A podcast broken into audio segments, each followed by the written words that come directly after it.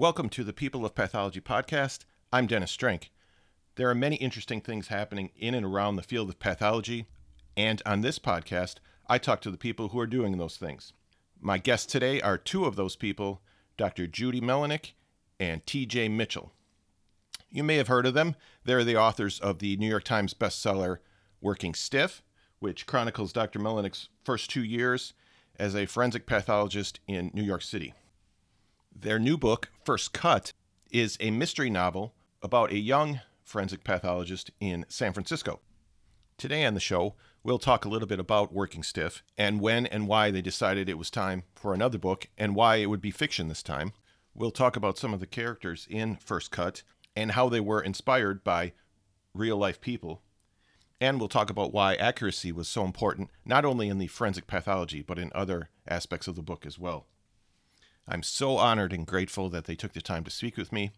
Now, here are Dr. Judy Melinek and T.J. Mitchell. I wanted to start with speaking a little bit about your first book, Working Stiff. So Working Stiff was published in 2015, went on to become a New York Times bestseller. Now, coming off the success of Working Stiff, at what point did you decide it was time for another book? I thought it would be a good idea to keep myself busy and write something while TJ was working on the revisions of Working Stiff. So while he was working with the editor on Working Stiff, I had nothing to do. And okay. I was going to work every day at the San Francisco Medical Examiner's office and had a lot of dead time during my lunch hour and between when I got off of work and when I had to pick up my son at Chorus. So I came up with the idea of... Well, it's all dead time at the medical examiner. Right, that's true. Thank you. No pun intended.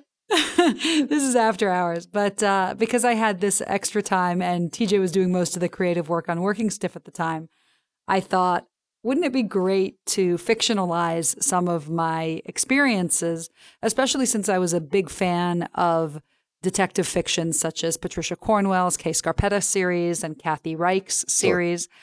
So I figured, well, I could do that too. I've got some good stories. So I started off by coming up with an idea that was somewhat inspired by cases I had seen at the San Francisco ME's office. I think I wrote about, 100 pages? Mm-hmm. And then I handed it off to TJ. It had a beginning, it had some major characterizations, and it had the end, which was crucial. And then when TJ had handed off Working Stiff to the editors, I gave it to him and said, "Here, can you do something with this?"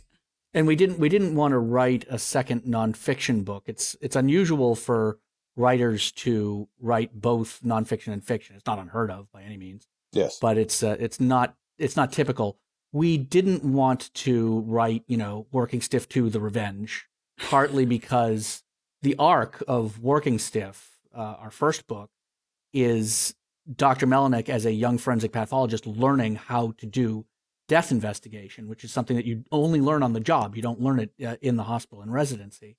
And without that arc, we didn't really want to write a follow-up book about her career after that. But we figured that fictionalizing some of the things that she was seeing might be a lot of fun. And in fact, that's what we turned to do.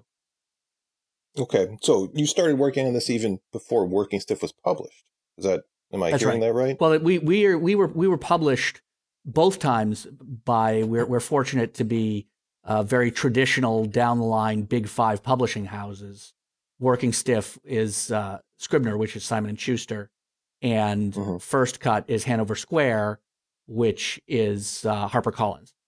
And when you do that, the time between you, the writer, being done with your manuscript, and the professionals at the publishing house being done with the book can be half a year or more. And they did a fantastic job with these books, and we're very, very happy with the way they turned out. But there's a pretty long lag time between it being out of your hands and actually being out on bookshelves. Sure. I imagine that was pretty frustrating waiting that kind of lag time, wasn't it?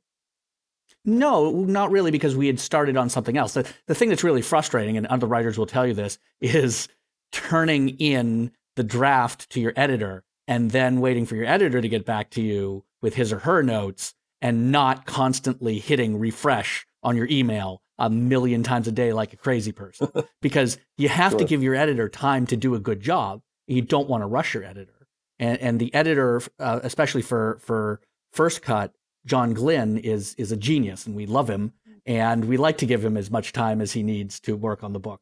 But that is the time when you're really on pins and needles, because you can't open, you've immersed yourself in this manuscript and you've worked on it every day. And then you send it off and you can't touch it, because what you've just sent to him, he's working on. You can't have two different versions. So you can't touch it. You can't look at it until he gets back to you. That can be a frustrating time. So during that time, I usually throw new ideas at TJ, and that keeps him busy and keeps him away from the refresh button. Yes. Gotcha. Okay. You mentioned, Dr. Melinek, that you had about 100 pages to start with. Did you have Dr. Teska at that time? I mean, when did your main character, how did she develop? I did have that character. I think she had a different name initially, but I don't remember what her original name was, because she's Jessie for us now. But yes, I did have that character. I wanted her to be a woman, forensic pathologist who had just finished her training. So in some ways, First Cut is a little bit like a follow-up to Working Stiff, but a fictionalized one, because at the end of Working Stiff, I finished my fellowship training, and that's exactly at the time that we're picking up in Dr. Teska's life. Right. So I was at least trying to get her young and focus on the portion of a forensic pathologist's career when she is still learning, and that really sharp learning curve that happens right when you get out of fellowship and you have to be independent for the first time. You have to actually apply everything that you've learned. Jessie Teska is not based on Judy.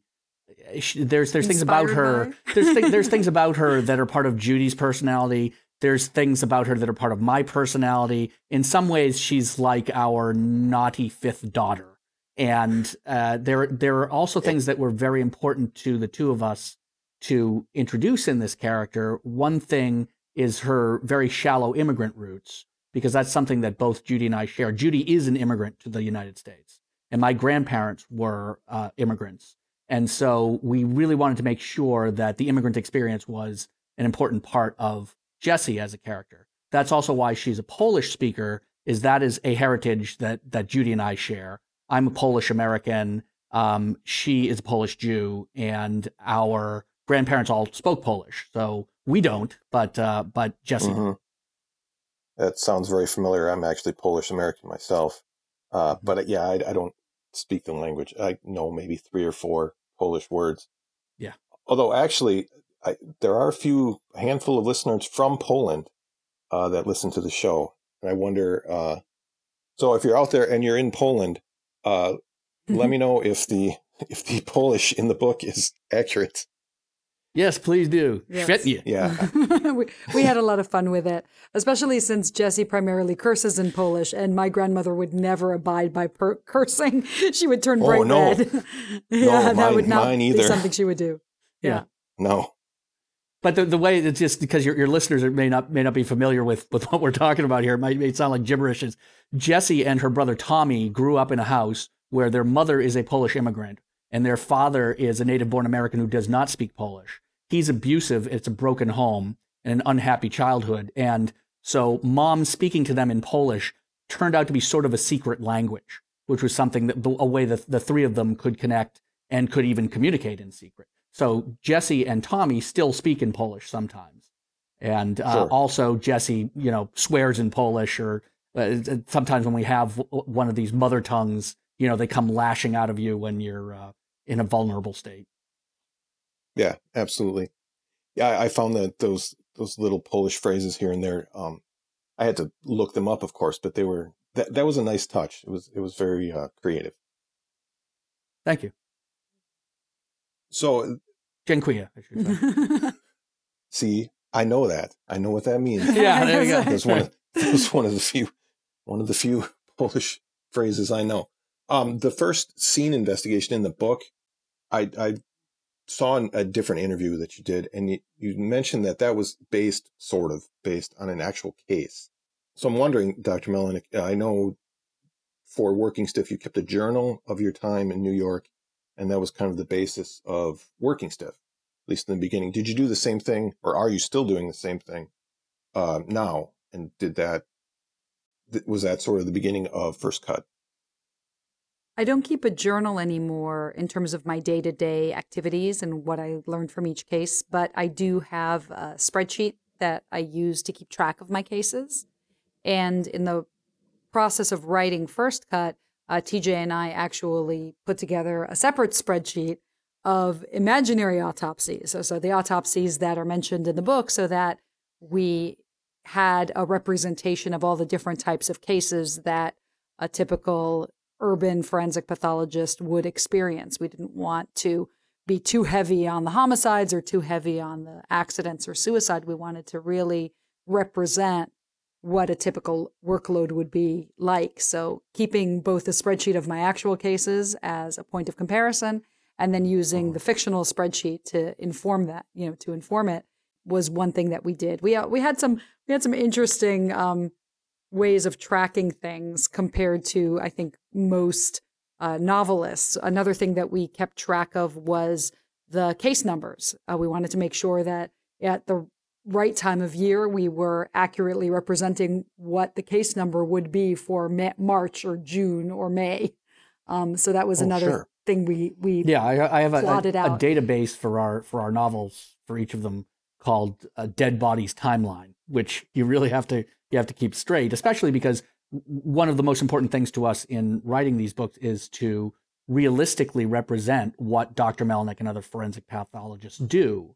And you don't do the death investigation all on one day. Sometimes you don't even do the autopsy all on one day. And that right. case, which you referred to, which sets things in motion, it's not a spoiler to describe what Judy actually went through. Do you want to say? Sure. In the San Francisco office, I was routinely called out to homicides, primarily any suspicious case where the death investigators needed the input of forensic pathologist or the police department wanted our input. We'd get called out. Doesn't matter where in the city. It doesn't matter what time of day. It could be 2 o'clock in the morning. We'd be called out to the scene. And this is one where I went to a cafe that was on a corner in the Tenderloin, similar to the case portrayed in the book. And a young man had jacked a laptop off a customer at the cafe. The customer was not going to have any of it, pulled out a gun and shot the young man as the young man was running away with the laptop, and even chased him into the next restaurant, which was a gelateria.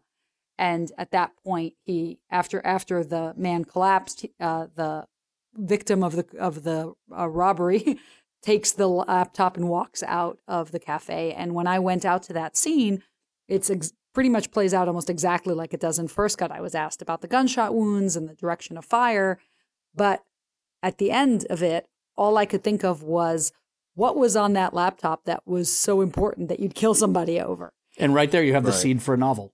But I never found out. I mean, the difference between fiction and nonfiction, and this is the thing that frustrated TJ when we were writing Working Stiff, is he was always asking me, well, what happened? What's the follow-up? Did they arrest him? What did you find out? And most of the time I was like, I don't know. I'd say, what do you mean you don't know? I mean, like, what happened? She says, I don't know. I went to the DA. And I said, well, why don't you go ask the DA? She says, I don't go skulking around the DA's office asking them about old cases. I have new cases and they do too. So now when we're writing our fiction, we can actually follow these cases all the way through to their conclusion. And make them up. Yeah, it's very satisfying. It's much more satisfying than real life in some ways. But I mean, all of our, my experience as a forensic pathologist, I would say that, in the thousands of cases I've done to date, I think it's almost 3,000 now, only about 10% or about 300 are homicides. Of those, the majority of them, either the perpetrator does not get caught, or if they do get caught, they plead out, so they don't necessarily go to trial. I would say less than half of them go to preliminary hearing or trial. And even if it does go to trial, the DAs don't necessarily tell me what the outcome is. So getting a complete picture of the whole case is very rare for a typical workload. And it's fun from a storytelling perspective to have all these dead bodies, because you get to decide which ones are integral to the plot, which ones are red herrings, and which ones are totally irrelevant, just everyday work that Dr. Teska does. And that's it's a lot of fun to play around with that. So it makes it challenging for the reader too. I mean, we try not to make it confusing. We want to make sure we focus on the ones that are important. Right, but as a reader, you never know which one of these autopsies might be something important. Or will it give you a clue? That's absolutely true. I did feel that way as I was reading. Mm-hmm. Yeah, that's one of the points I wanted to make. Working Stiff, throughout it, it shows sort of the methods of forensic pathology, kind of the principles of it. And then you took, with First Cut, and you applied all of that to one complete story with some side stories as well. And I can see how that would be fun to sort of fill in the blanks that you don't normally get in, you know, real life cases. So that's exactly what we're aiming for. Right, right. So almost First Cut is almost a sequel in a way. That's what we were. Yeah, that's exactly what we were shooting for. Yeah. We wanted a sequel without having to rehash the case-based structure of Working Stiff. Yeah, we wanted a new way to explore the material that we have, but also ensure forensic accuracy. I mean, that's a really important part of what we were aiming towards. And part of that comes from a frustration, I have to admit, of watching all those television shows, the CSIs and the what's your mom's favorite, NCIS, all of those. Right. I can't watch them. TJ gets upset with me. Like if he has it on, I end up screaming at the television or throwing things. Judy has a great blog post called if you Google 7 CSI fails, where she lists her top 7 pet peeves for forensic shows. And they include things like turn on the lights, because if you watch the shows, you'll realize that universally they're always doing the autopsies in the dark and pointing flashlights at things when an actual autopsy suite is very well lit. It's like a surgical suite. You're not going to be able to see the evidence if you don't have a lot of light. So it kills the ambiance from a forensic standpoint for television shows, but that's the reality of what we do. Sure. You don't often, I've noticed in shows like that the use of PPE is not exactly up to standards. And, Oh, they're still eating in the autopsy suite, like, you know, AKA Quincy, which, you know, OSHA would shut down these labs in a minute if anybody was caught bringing coffee into the morgue. Right. Yeah, absolutely. And I don't imagine you're wearing heels in the autopsy suite very often either. I don't wear heels, period. It's not good for your feet. It actually damages them over the long term. But more importantly, you might get called out to a crime scene or a death scene at any time. And I've gotten called out from anywhere from the marina, where you have to walk on floating docks, to parks where there's muddy hills that I have to climb to get to the dead bodies. So no, I wear practical shoes. Okay. I did notice, though, in addition to, I mean, I can understand why you want the forensic science to be accurate in your book. That makes perfect sense. But in reading the acknowledgments, you went to some lengths to make sure other aspects of the book were accurate as well. There's a lot of different people you thank in there for different things, police procedure and the way lawyers work, and even we talked about the Polish. Other things like that. Why was that important to do? Thank you for picking up on that. That's an excellent question. It was important to do because we wanted to stay so true to the forensics, and that includes all aspects of forensics. A forensic pathologist is part of a team. A death investigation is part of a team, and especially if it's criminal and there are then lawyers involved, it becomes a larger and larger circle of professionals who each have their own roles and overlap, but they tend not to step on each other's toes as much as you might think from watching television. And we really wanted to make sure that we represented what each of those professionals do to the best of our ability. Okay, that makes sense. I think you did a really good job of that. Now, the book does show a lot of the interplay between the medical examiner, the police, the legal system, but it shows that there can be corruption, and those different areas can be sort of territorial about what they do. Why did you want to? I mean, that's obviously accurate as well. Why did you want to include those things? I wanted to include it. I mean, the idea behind the book was to write something that reflected, number one, the reality of the workplace in a busy urban office. And in a busy urban office, there are tensions between the police and the medical examiner. Even in Working Stiff, that comes out where the police would rather have me certify the death as a suicide because then they don't have to investigate it, as opposed to a homicide. Correct. Like if I say something's a homicide, right, then all of a sudden now they've got a lot more work on their hands, and especially if the body's decomposed and nobody's realized that it was a homicide right away, they've lost their 72-hour advantage and the leads that they could potentially have. So it's very frustrating for them, because they get dinged or they get criticized for not closing cases. And if something's an impossible case, it's better if the medical examiner says it's undetermined or a suicide rather than a homicide.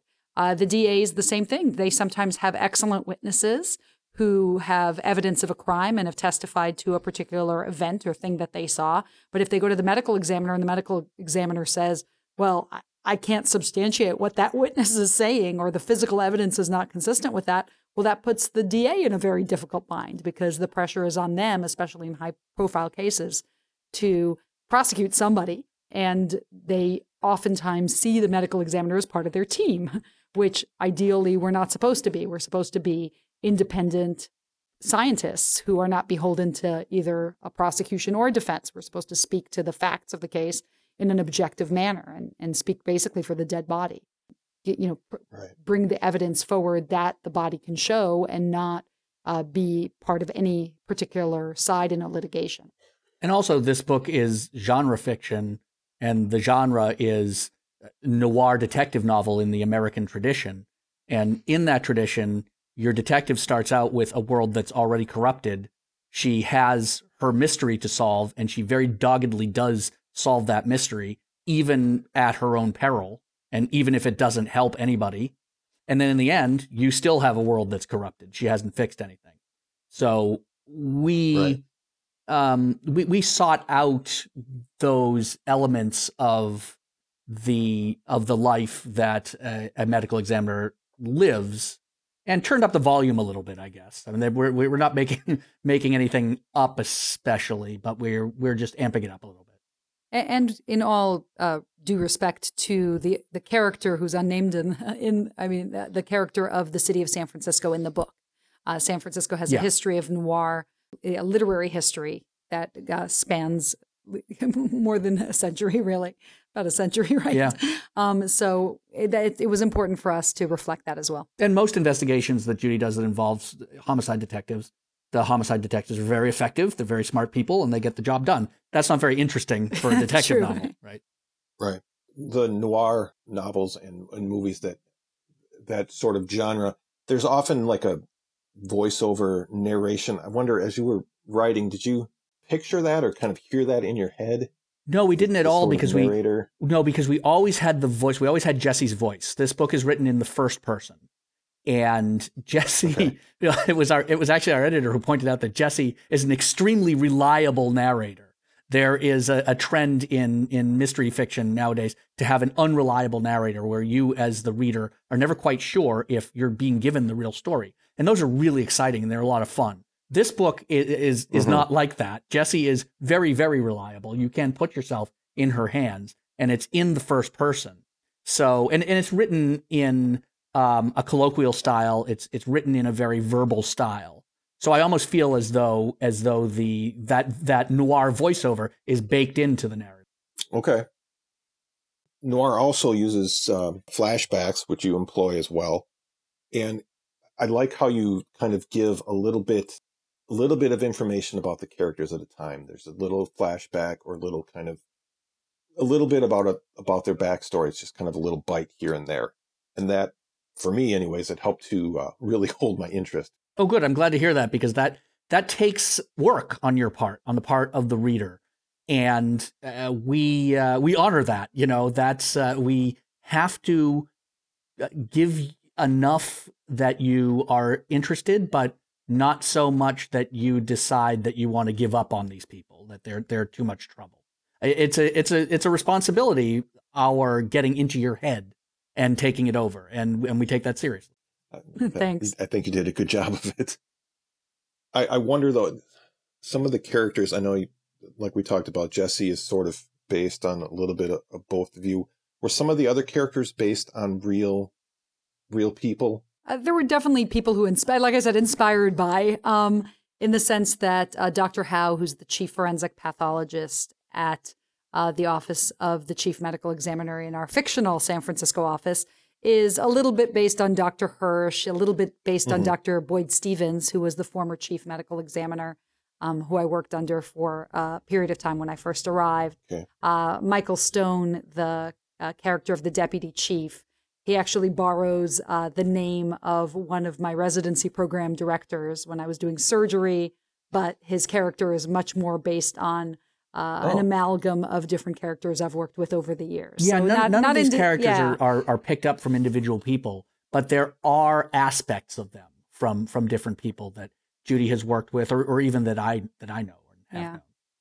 There's one character, Ted Nguyen, Sunshine Ted Nguyen, his name is actually our dentist, Ted Nguyen, here in San Francisco. We asked his permission if we could use his name. We just like the name a lot, and he's a big fan. Yeah. So we figured we'd give him credit. We started out with that name in the early manuscripts, figuring we'll change it at some point, and then we didn't, and we loved it, and we wanted to keep it. And Dr. Nguyen, our Dr. Nguyen, the dentist, is absolutely nothing like Dr. Nguyen, the forensic pathologist. He's the nicest guy.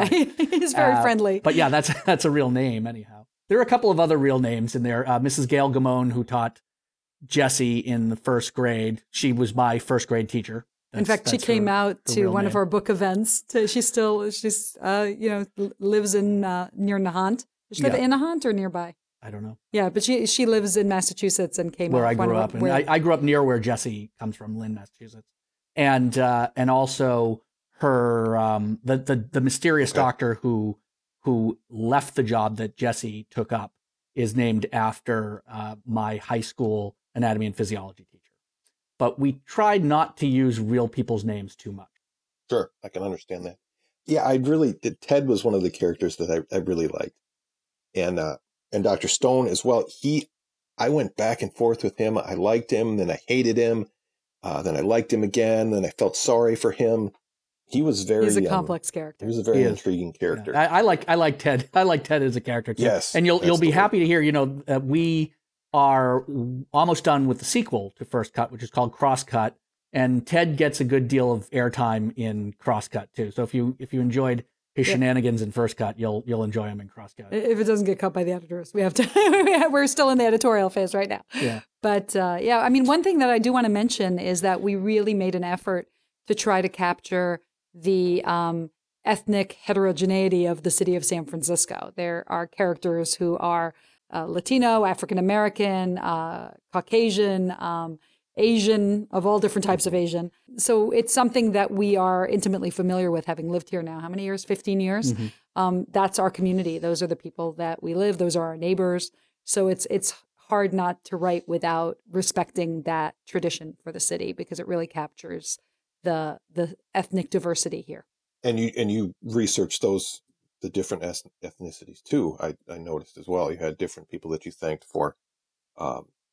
Checking to keep us honest. Yes. Yeah, we wanted to make sure that we were capturing different. Right. But we were also largely capturing our own experience here in San Francisco over 15 years. And also the dialogue, just listening to how people speak. Yeah. Since different people, people with accents speak a little differently. We were listening to the audiobook the other day, and we realized at the time that, oh my gosh. What a challenge. This poor actress, she did a great job. Amanda Dolan? Amanda Dolan, is the audiobook actress, and she did a spectacular job capturing all the different accents we forced on her. Yeah. And the Polish, of course. Yeah. Oh, I'll have to check out the audiobook then. I have the audiobook of Working Stiff. Yes, she won. Tanya Eby won an award for Headphones Award. Yeah, won an award for that. Yeah, for that portrayal of our work. Yeah, of Working Stiff. But I gotta say, I think Dolan deserves an award for First Cut with all the accents. That was spectacular. Yeah, she deserves combat pay if nothing else. Oh wow. Yeah. Okay, I'll have to check that out for sure. I did want to note the how's it going rounds. Was that inspired by Hirsch rounds? To some degree, because Dr. Hirsch, that was where they're similar, because Dr. Hirsch used to go from body to body, and we would present to him when I was in my fellowship. And I know this is actually a very common way of connecting with the chief forensic pathologist in lots of different offices. So it's not just unique to Dr. Hirsch, I know a lot of other professors do it. It gives them an ability to actively supervise the staff and find out what's going on with each case so that if there is help needed, they can step in, or if there is a teaching point that they can contribute to teaching the students with that. Mm-hmm.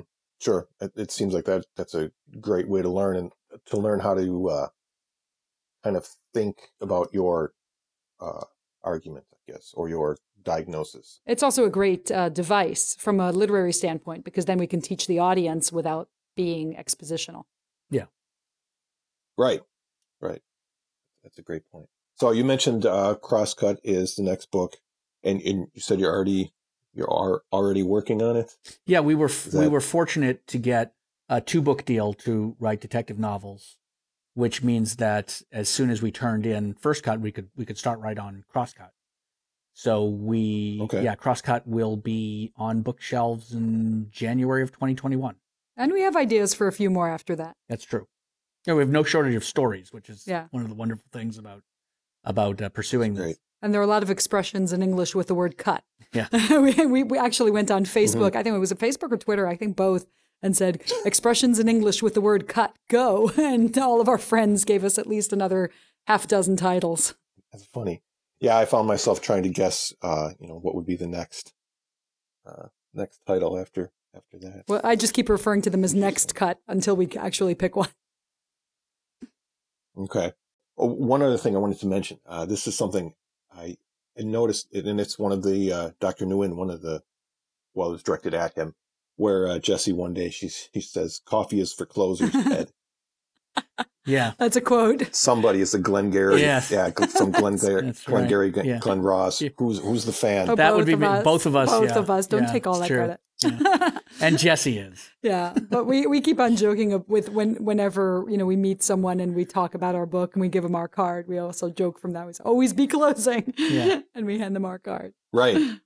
Because ultimately, anytime you have a book and you write a book, it's a sales job. We didn't appreciate this. We'd never written a book before. We wrote Working Stiff, and it is a sales job because you work very hard on it and you're proud of it and you want people to read it.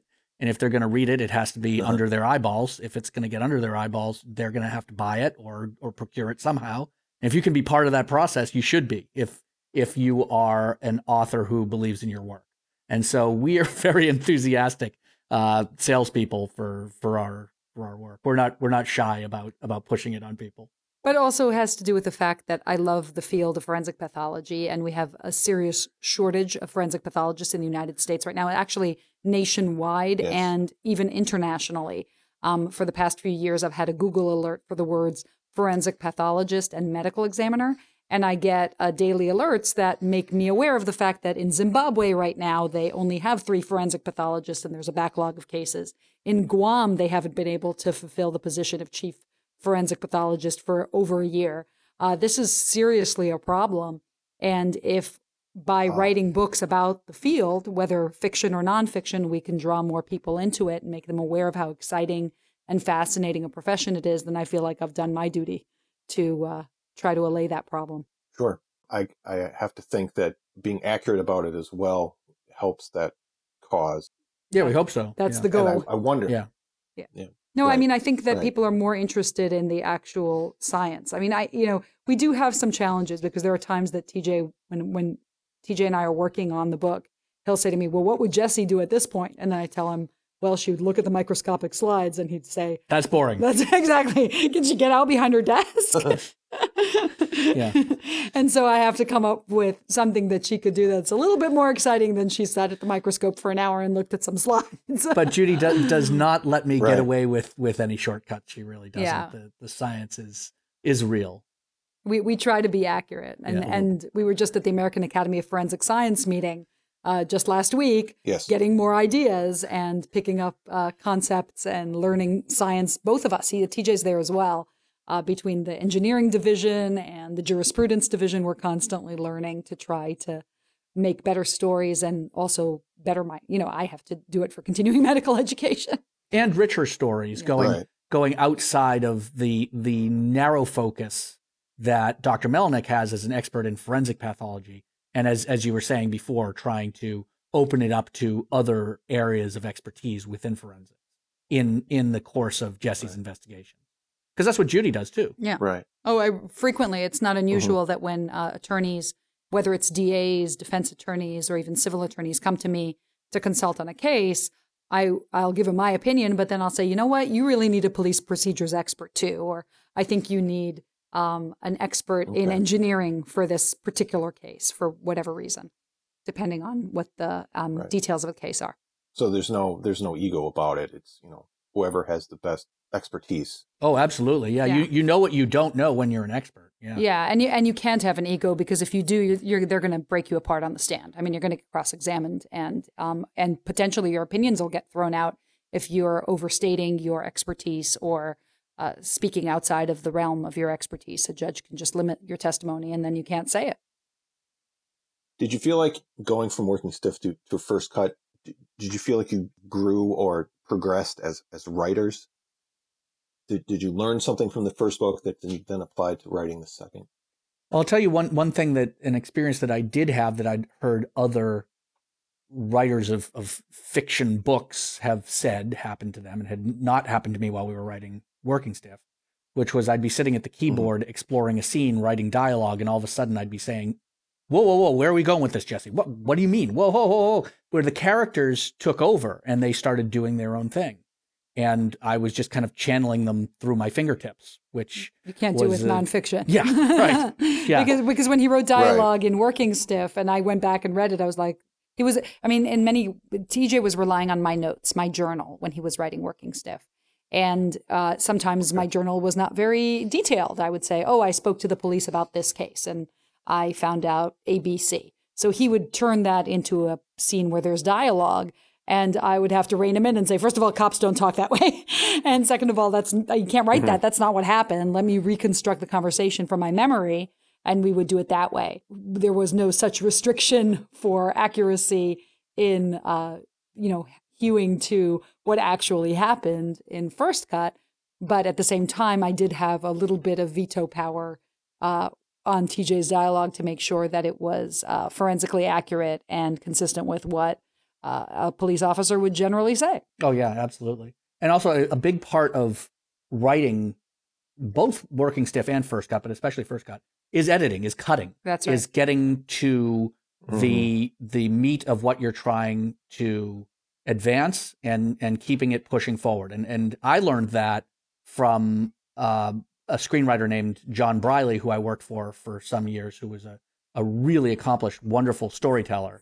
And I learned cutting from Jack, because I would see him just relentlessly cut things out of a screenplay if they needed to go. And he was not shy about doing it. And I learned to kill my darlings that way. You know, the things that you just can't, you think you can't stand to lose in a book. Well, you've got to lose them.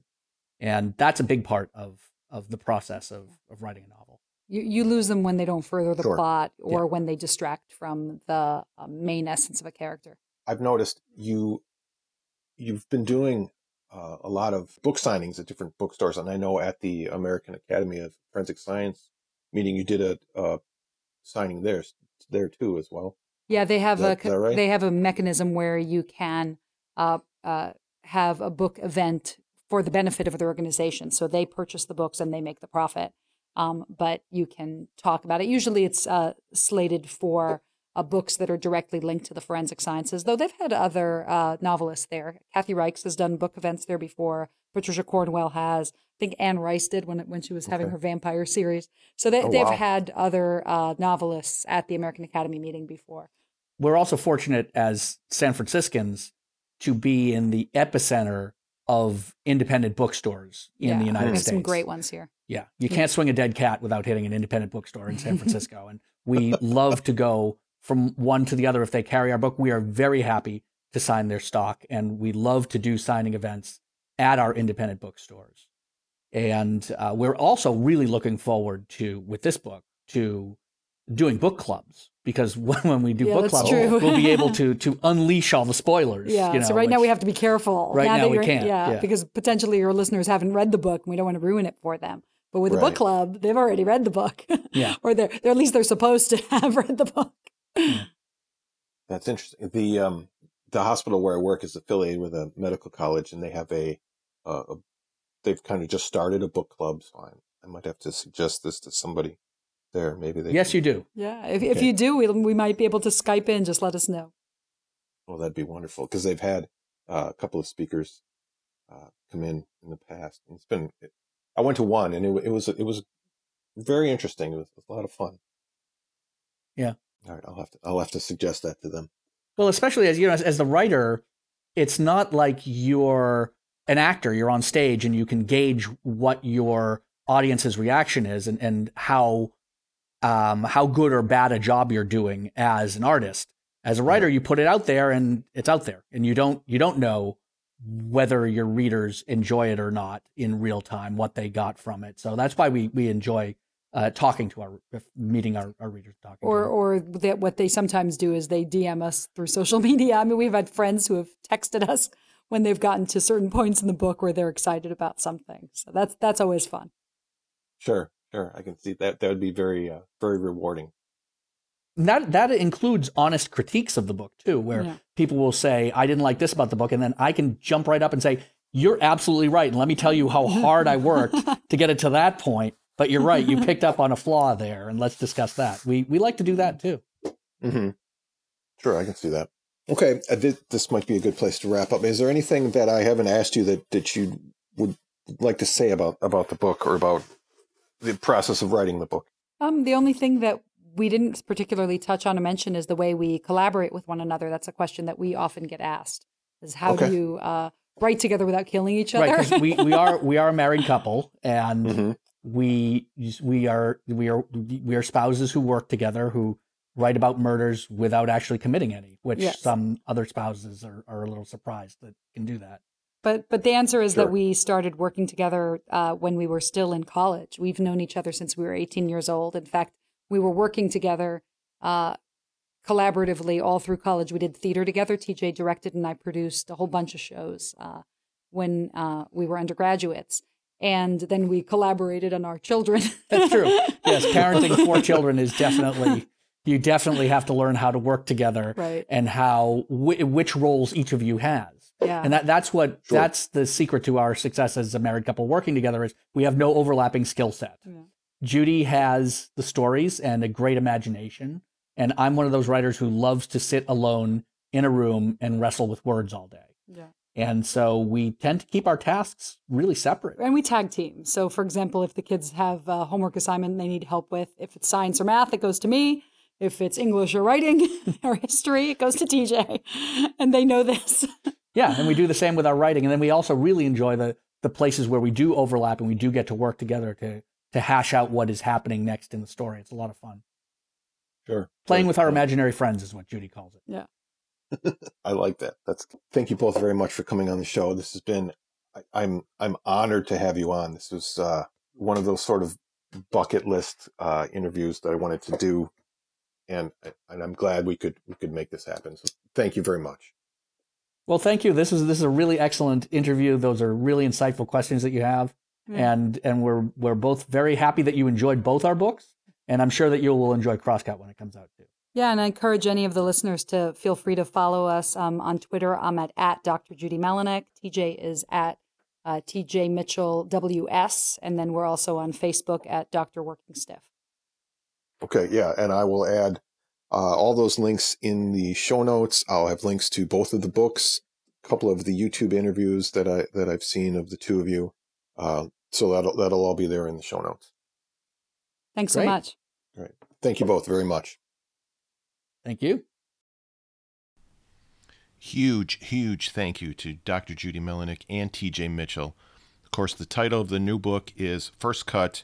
If you haven't read it already, go and get it. It's really good. And if you haven't read their first book, Working Stiff, go and read that as well. I'll have links to both books in the show notes. I'll also have links to their social media, as Dr. Melinek mentioned. Don't forget to subscribe to the show on Apple Podcasts, Spotify, Google Play, and the Podbean app. And if you like this episode, make sure you leave a rating and review. I'd really appreciate it. You can find me on Twitter at People of Path or on my website, peopleofpathology.podbean.com. If you'd like to send me an email, there's a link on the website to do that. I am a member and the CFO of the American Association of Pathologist Assistants. This show does not necessarily represent the views of the AAPA and receives no financial support from the AAPA. Thank you very much for listening, and I will talk to you next time on the People of Pathology podcast.